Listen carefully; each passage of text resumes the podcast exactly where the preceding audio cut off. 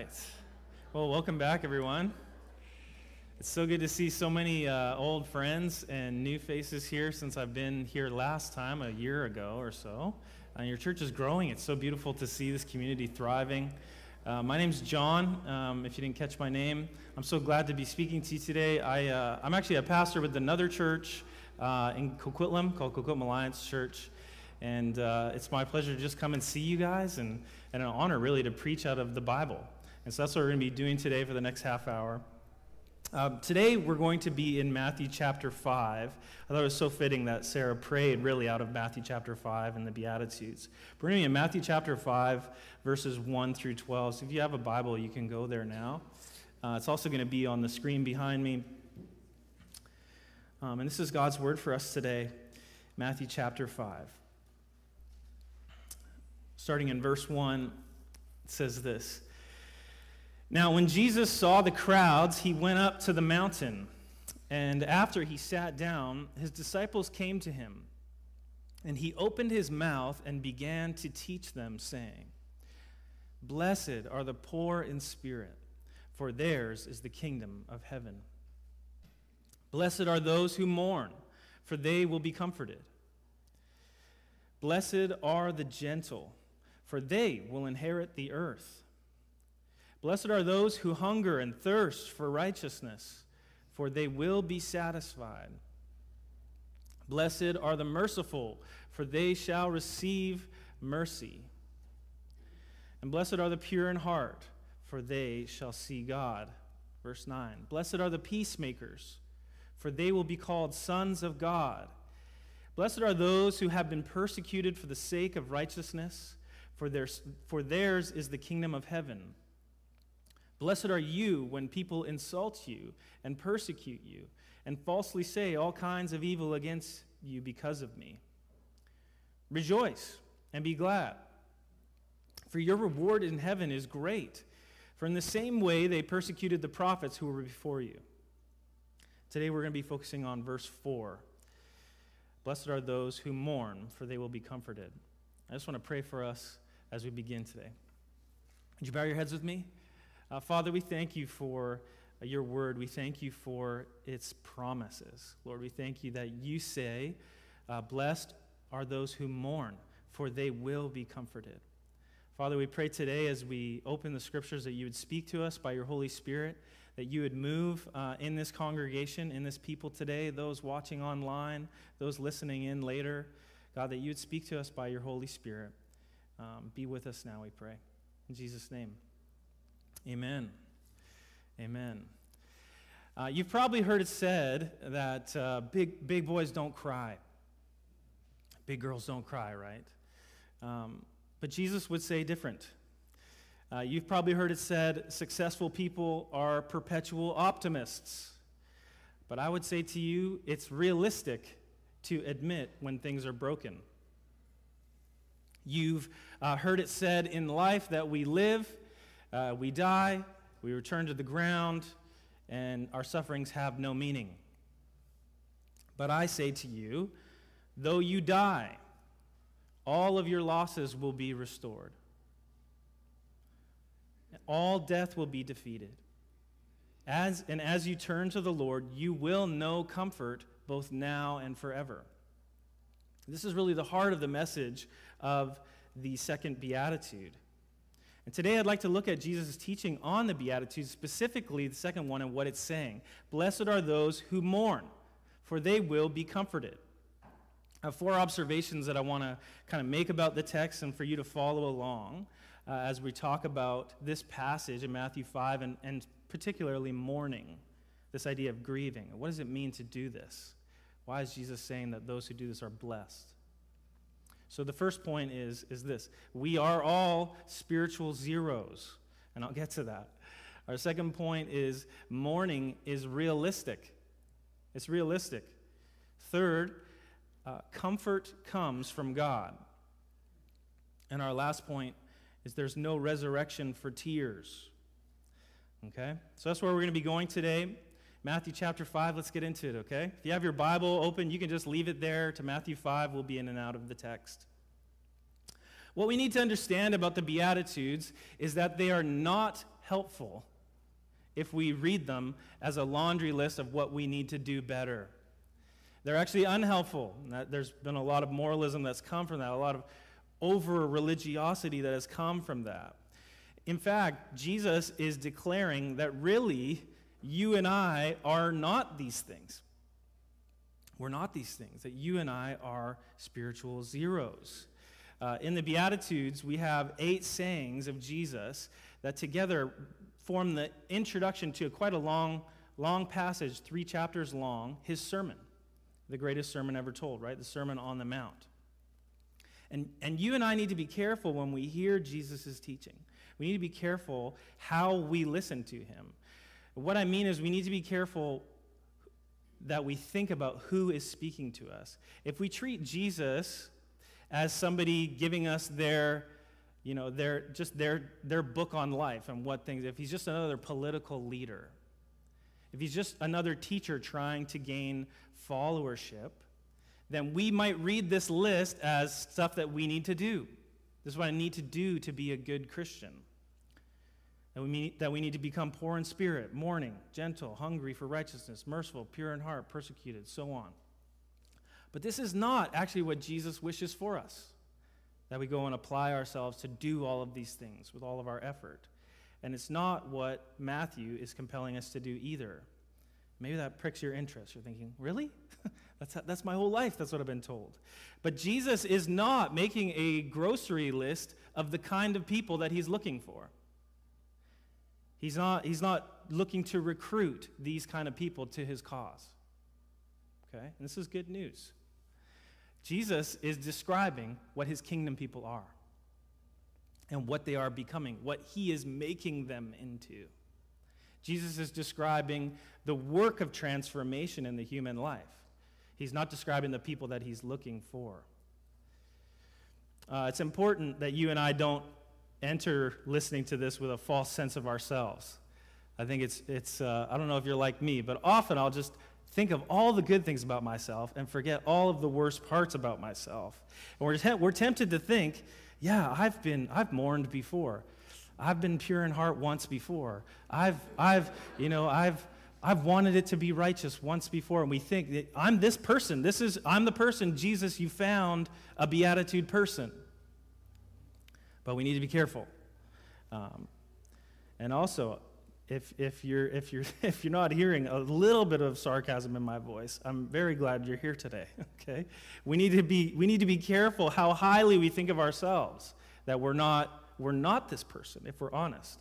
We read that list. We aren't that people. And the good news is Jesus is not looking for beatitude people. He is instead looking for sinners. He's instead looking for people who don't make the cut. Jesus is looking for people who do come up empty. Because when you've come up empty, when you're a spiritual zero, then you can be filled. When you come up empty, then you can be filled by Christ. I like how Dallas Willard described it in uh, his book on the divine conspiracy. He says in the Beatitudes, Jesus declares, Blessed are the spiritual zeros, blessed are the people with no spiritual qualifications or abilities at all. Blessed are you. You have nothing. You're empty handed. You're coming with nothing. Blessed are you. This is what Jesus is saying. So, what is good about being a zero?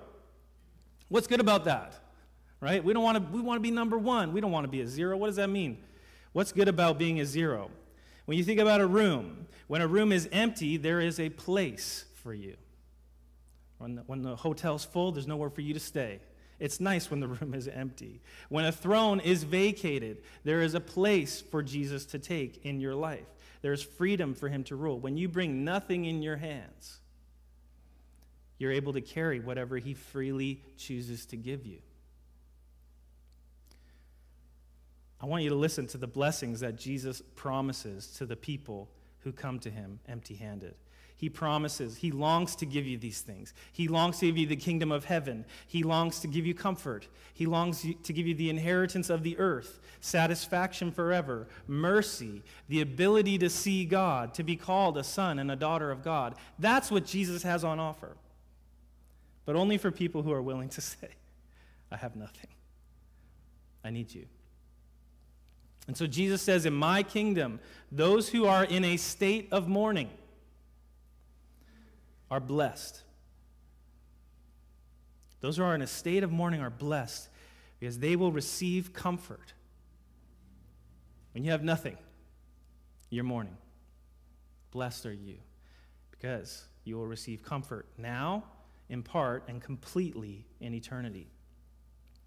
This leads me to my second point that mourning is the most realistic option most a lot of the time. Mourning is realistic. what, let's define the term. What do we mean when we say mourning? What, is, what does Jesus mean when he says the word mourning? In verse 4, the word used for mourning is pentheo. And this word for mourning is actually the, one of the strongest Greek words for, uh, one of the strongest uh, words in the Greek language for lamentation, passionate bewailing, passionate brokenness. It, it's, what it's meant to mean is passionate grief that leads to action. You're, so, you're, you're, you're mourning so much you want to scream. You're, you're so angry you want to yell at the sky. And what does Jesus say to that person? Has that ever been you? What does Jesus say to that person? Blessed are you. When I was younger, I was uh, living in the States, and uh, I used to get so frustrated with my situation. I would drive out to the ocean where the waves were the loudest, and I would just yell at the ocean. and I tell you what, I did not feel blessed in that moment. I was yelling at the ocean because the waves would cover my voice. And, and what does Jesus say to me? Blessed are you. So, to mourn in Jesus' way is to be in a state of mourning where we act upon passionate grief. That's what it means to mourn. Uh, that's what it means, pentheo. Now, let's ask ourselves Did Jesus ever live that way? Did Jesus ever live in a way of mourning? Did he practice what he preached? He's saying, Blessed are you when you're mourning, for you will be comforted. If you're, if you're like me, you're probably thinking about Lazarus, Jesus' friend. Lazarus died. We, we know the story. If you know the story in the Bible, there's a story where Jesus was overcome with grief that his friend Lazarus dies. And so he marches to the tomb and he says, Lazarus, come out of the tomb. And he brings him back to life. He resuscitates his friend. Right? And the story is found in John 11. In John 11, 35, you probably have heard this before, the shortest verse in the Bible, right? John 11, 35, Jesus wept. Jesus wept. Actually, it's true. In John 11, we see the second beatitude embodied by the Lord. We see Jesus practicing what he preaches that there's great blessing in mourning. And his radical behavior, incredibly radical behavior, was confounding to Martha, to Mary, to everyone around him at the time. How can he be acting this way? Lazarus has died. Martha mentions how frustrated she is with, with Jesus in, in John 11 21 where she says, Lord, if you had been here, this wouldn't have happened. Does that sound familiar to you? Have you ever said that to God? Lord, if you would have just moved in my life, then this wouldn't have happened. I think we can identify that. God, where are you? But Jesus would say to Martha, to you, to me, Blessed are those who mourn for they will be comforted. You know, rightly th- you know, thinking this through logically, rightly experienced, this should leave you with a lot of questions. It does sound upside down. It does sound backwards. It doesn't feel like it makes sense. It seems counterintuitive. If, you're in, if you think like that, uh, you are in good company, okay? So uh, G.K. Chesterton, who's an intellectual and a philosopher, once said this uh, about the Sermon on the Mount, particularly the Beatitudes. We can go there on the slide if you have it. G.K. Chesterton said, On first reading the Sermon on the Mount, you feel that it turns everything upside down. But the second time you read it, you discover it turns everything right side up. The first time you read it, you feel it is impossible. The second time you read it, you feel like nothing else is possible. And Chesterton is onto something here. When we start to understand God's ways, when we start to understand that even in mourning, God can give us blessing, we start to see that it is the only thing that's possible, the only thing that's realistic, the only thing that's very true. When we hear Jesus say, Blessed are those who mourn, for they will be comforted, what it should cause in us is, is questions. How can you say that? What are you saying? Happy are the unhappy? Come on, that doesn't make any sense, right? But be careful not to over, you know, overthink it or oversimplify it. Um, I want you to think deeply about this. Uh, funnily enough, that's actually what metanoia means repentance. When Jesus says, Repent, for the kingdom of heaven is at hand, it means think again. Think anew. Repent. Metanoia. Think again. Think anew. So we need to be careful when we, when we hear Jesus say, Blessed are those who mourn, for they will be comforted. We need, to, we need to stop, like the prodigal. We need to stop and think again, come to our senses. Jesus invites you and me. What are we supposed to do with our sorrow? What are we supposed to do with our grieving? What is the way of Jesus in this? Jesus invites you and I don't run from your pain. Think again. Don't, don't run from your pain. Think again. You see, it's to the degree that you embrace sorrow through mourning that you will experience God's healing and comfort. I'll say that again. It's to the degree that you embrace sorrow through mourning that you will experience God's healing comfort. But it's only as you allow Him to work it into you. It's only as you allow Him to teach it to you. In the case of mourning and grieving, the best way out, the best way out of it is through it. Be careful not to skip past the work of mourning in your life, what God is doing. God says you're blessed. Are you in an active state of mourning? God says you're blessed. This is, counter, this is a counterintuitive message uh, for us broken humans, but there's a ring of truth to it, isn't there? Jesus wants us to live into our new humanity. He wants us to live realistically. And so Jesus says, In my kingdom, those who are in a state of mourning are blessed because they will receive comfort, both now and completely in eternity.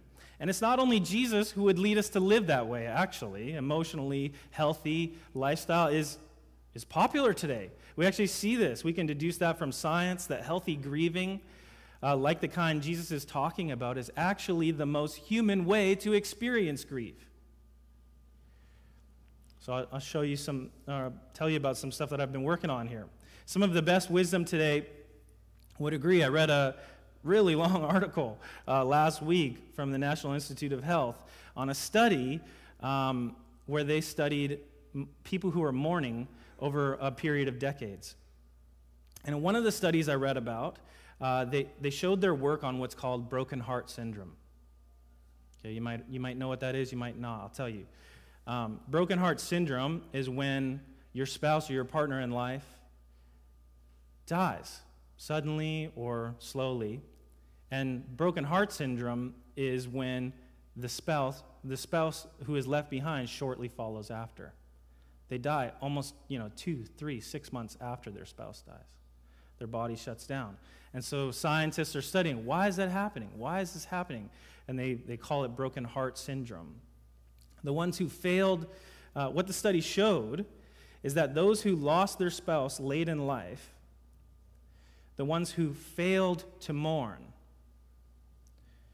to adapt to the loss of their loved one, the ones who failed to do that showed worse biomarkers for life. Are you picking that up? Not grieving was killing them.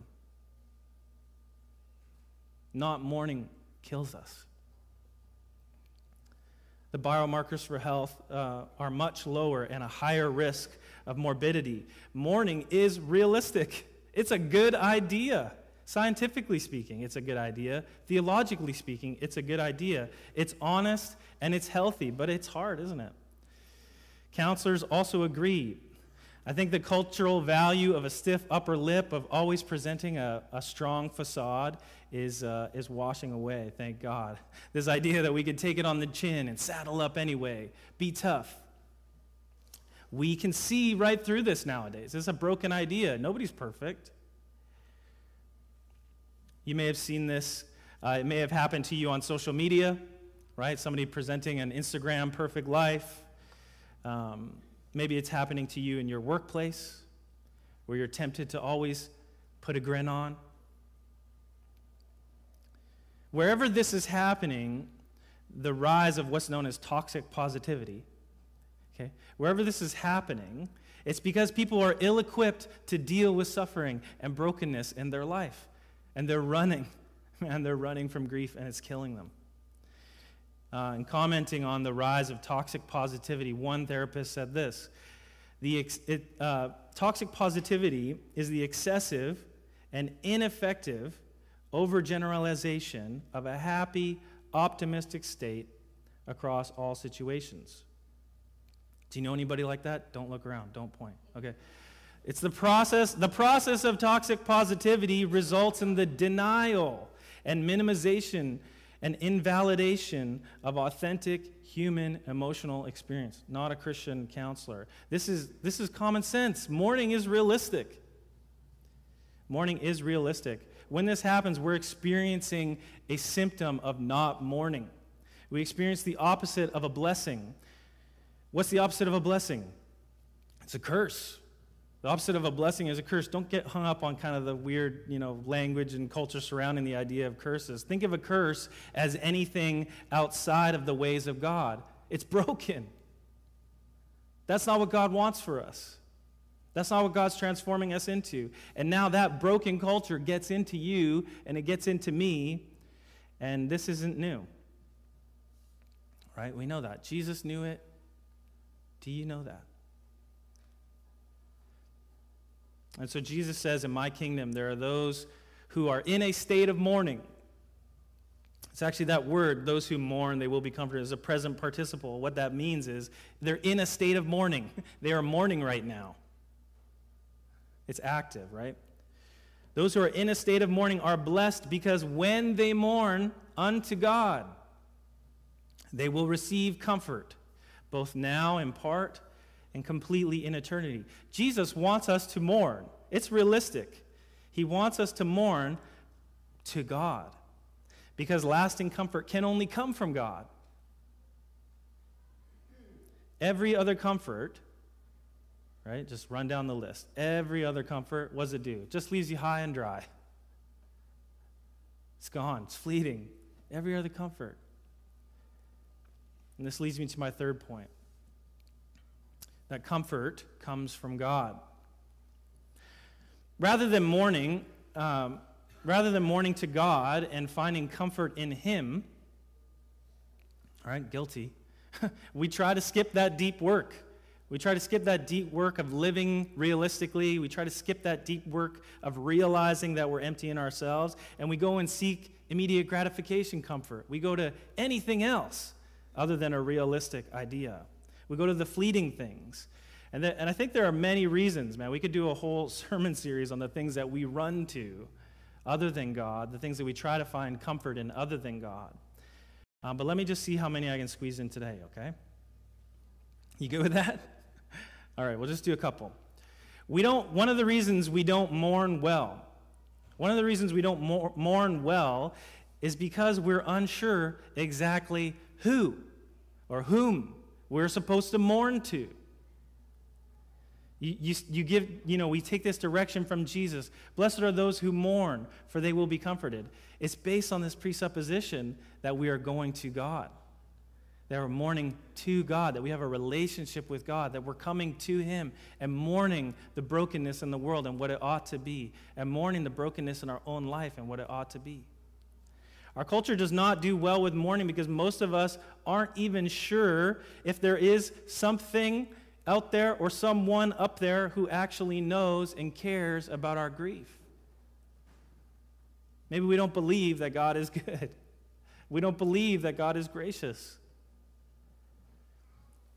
Einstein once said, The most important question you have to answer is this Is the universe a friendly place or an unfriendly place? I'll tell you what I think he means. He's not here, so I'll just tell you what I think he means. Uh, is there something in the universe that wants you to do well? Or isn't there? As a Christian, I would, I would take it a step further and ask Is there someone? Is there someone? Is there a person? Is there a being who wants you to do well, or isn't there? You need to answer this. I think the people who, who don't answer this and, and presuppose the universe is an unfriendly place believe themselves to be utterly alone in their struggles, if they're honest. That nobody understands what I'm going through, nobody can identify with the battles that I'm facing, that I am alone in this. And that's unbelief. It's unbelieving thought. But this is why Jesus' message of a new humanity is so radical. Because he wants you to mourn to someone. He wants you to mourn unto God. This is why he can say, Blessed are you when you're mourning, for you will be comforted. You will be comforted.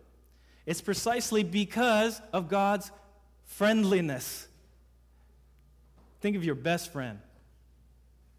How do you know they're your best friend? They pick up the phone at 4 a.m., right? You're knocking on their door, it's the middle of the night, you need help. They come to the door and answer. When you're down on your luck, they help you out. It's precisely because of God's earthiness, because of God's comfort. Think God's comfort, His love for you, it has dirt on it.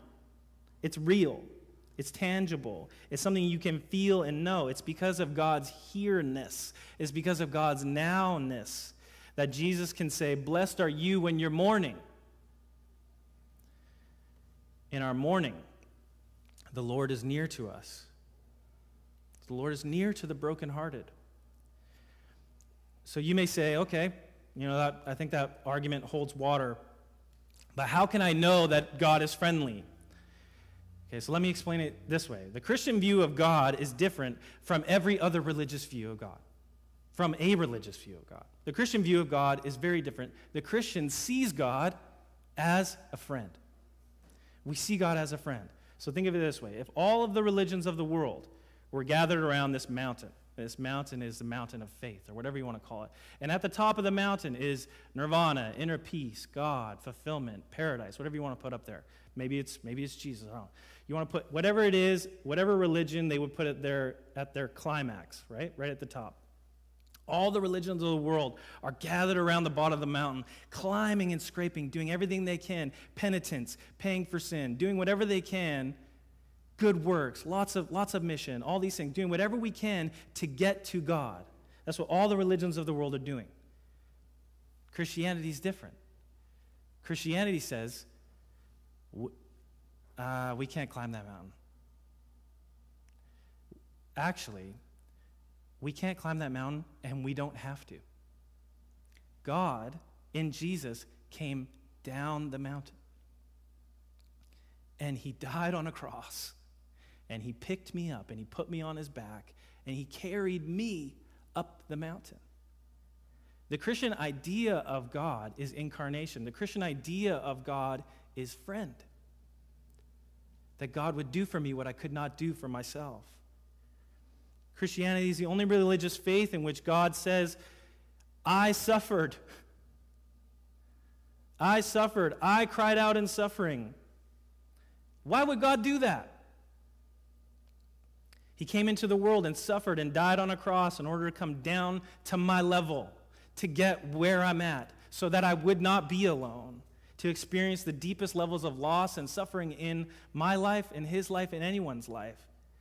The cross then becomes not just a symbol of faith.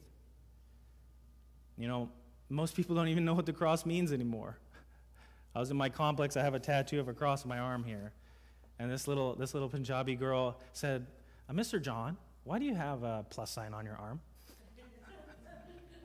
I'm like, oh, it's actually a symbol of love. because that's what the cross is. The cross is the ultimate proof of God's love for us. So now, when you suffer, though you might not know the reason for your suffering, you might not be able to yell through your suffering enough, you don't, you don't understand why this is happening to you, the cross can tell you what, it, what the reason isn't. The cross can tell you that it cannot be because God doesn't love you. The cross can tell you that it cannot be because he has no plans for you. The cross says it can't be because he's abandoned you. Jesus was left high and dry by his disciples, everyone who claim to follow him. He knows. The cross proves he loves you and understands what it means to suffer. Remember, we're spiritual zeros. That's okay, that's good. We're starting from ground zero. When we have zero things holding on to us in our life, we can finally reach out and hold on to God. There is a God. Maybe you need to hear this today. Yes, there is a God. He, he is friendly. He is friendly. And when we mourn, like a good friend, he comes near. So blessed are those who mourn, for they will be comforted. What's the other reason we don't like to mourn well? Um, it's because we think it will hurt us. We think it's going to hurt. And uh, don't underestimate the fear of pain as a deterrent, right? pain deters us from a lot of things in life. Deters us from getting in shade, deters us from a lot of things in life, especially going into our grief and discovering our pain. And if you're honest at some level, you may believe that grieving is healthy, but that it's not worth the work and it's not worth the pain that you'd have to experience going through it. But remember the principle. For any difficult journey, Okay? No matter how necessary it is for a traveler to undergo the pain of the journey, they need a vision of the end. they need to know where they're going, or they'll forget along the way. They need a picture of where they are going.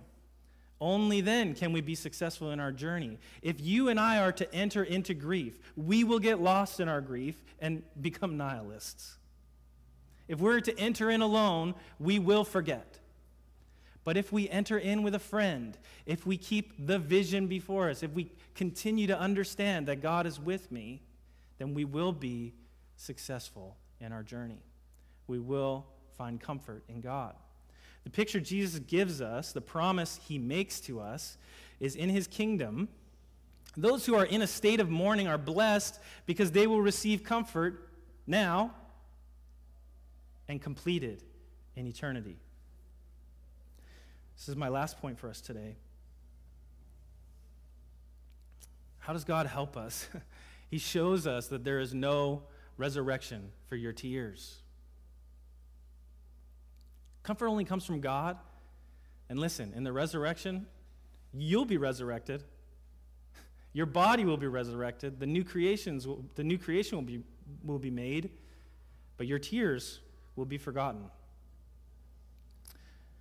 There's no resurrection for our tears. A vision of Jesus precipitates conviction, it comes before conviction and a desire to repent and join his kingdom. Okay? So if you if you have this sense that you do need to enter into some deep work and to mourn with God. But if you don't have a vision of Jesus, if you don't have a, a hope in him, then you're never going to do it. Because what's better than that? What, you know, you need something better than that pain. I was speaking with a man once, and he was uh, an incredibly wealthy person. And he spent some time in church, uh, but was like forever on the sideline, like never doing anything, rarely giving, like maybe for tax season, and uh, and so, you know never serving, but but always there. And and he was a friend of mine, and we had enough trust in our friendship for me to ask him, straight up, What's holding you back? What's stopping you? What's stopping you from following Jesus? You got everything. Why not follow him? And uh, I wrote it down what he said. What he said to me stuck with me. He said, he said uh, Listen, John, if Jesus was sitting here, if he was standing there right where you are, and he's, he's saying the same thing you were saying to me, I'd do it. I was like, oh, okay. And I was, uh, kind of, I was kind of surprised by that. I was like, okay, well, that sounds honest. right? And the more that I think about that, this might be counterintuitive, but the more that I think about that, the more I actually agree with that. You see, you need to know Jesus to live for Jesus. You need to have a relationship with Jesus. Otherwise, your heart will forever be averse to the ways of Jesus. You won't want to follow him. You won't want to give up everything for him. You won't want to enter into deep healing. You'll avoid it because you don't know him. But if you know him, that's the game, that's the game changer. If you know him, if you, catch, if you catch a vision of Jesus, everything changes, right? Just like that guy said, if, if, I, if I could see him, I would. Uh, you, can, you can decide the end of the story there. Without a true and real experience of Jesus, your heart will go on against Jesus. Without the grace of God, without knowing his love, uh, we don't want the ways of God. I can't speak for others, but for myself, I will say, in my sanest self, in my most sane version of myself, like the prodigal coming to himself, right? When I get a picture of God in my life, when God says, John, you're ready, man. This sin, you're ready to confess it. This brokenness, you're ready to overcome it. This grief, you're ready to mourn it. When God gives me a vision of this, nothing stops me because I, I can't help myself. I'm fully drawn in by the divine my friend. The fear of pain and grief is real. But I pray today for you that you would receive grace, that you would get a picture of Him, that you would trust Him today, that there's comfort on the other side of your pain, that there's joy beyond sorrow, that there is life beyond death. In the resurrection, there will be no tears. Uh, I like how Pastor Darrell said it um, you guys probably hear Darrell Johnson a lot here, uh, knowing Alex. But uh, Pastor Darrell said it once this way He said, Grief does not kill.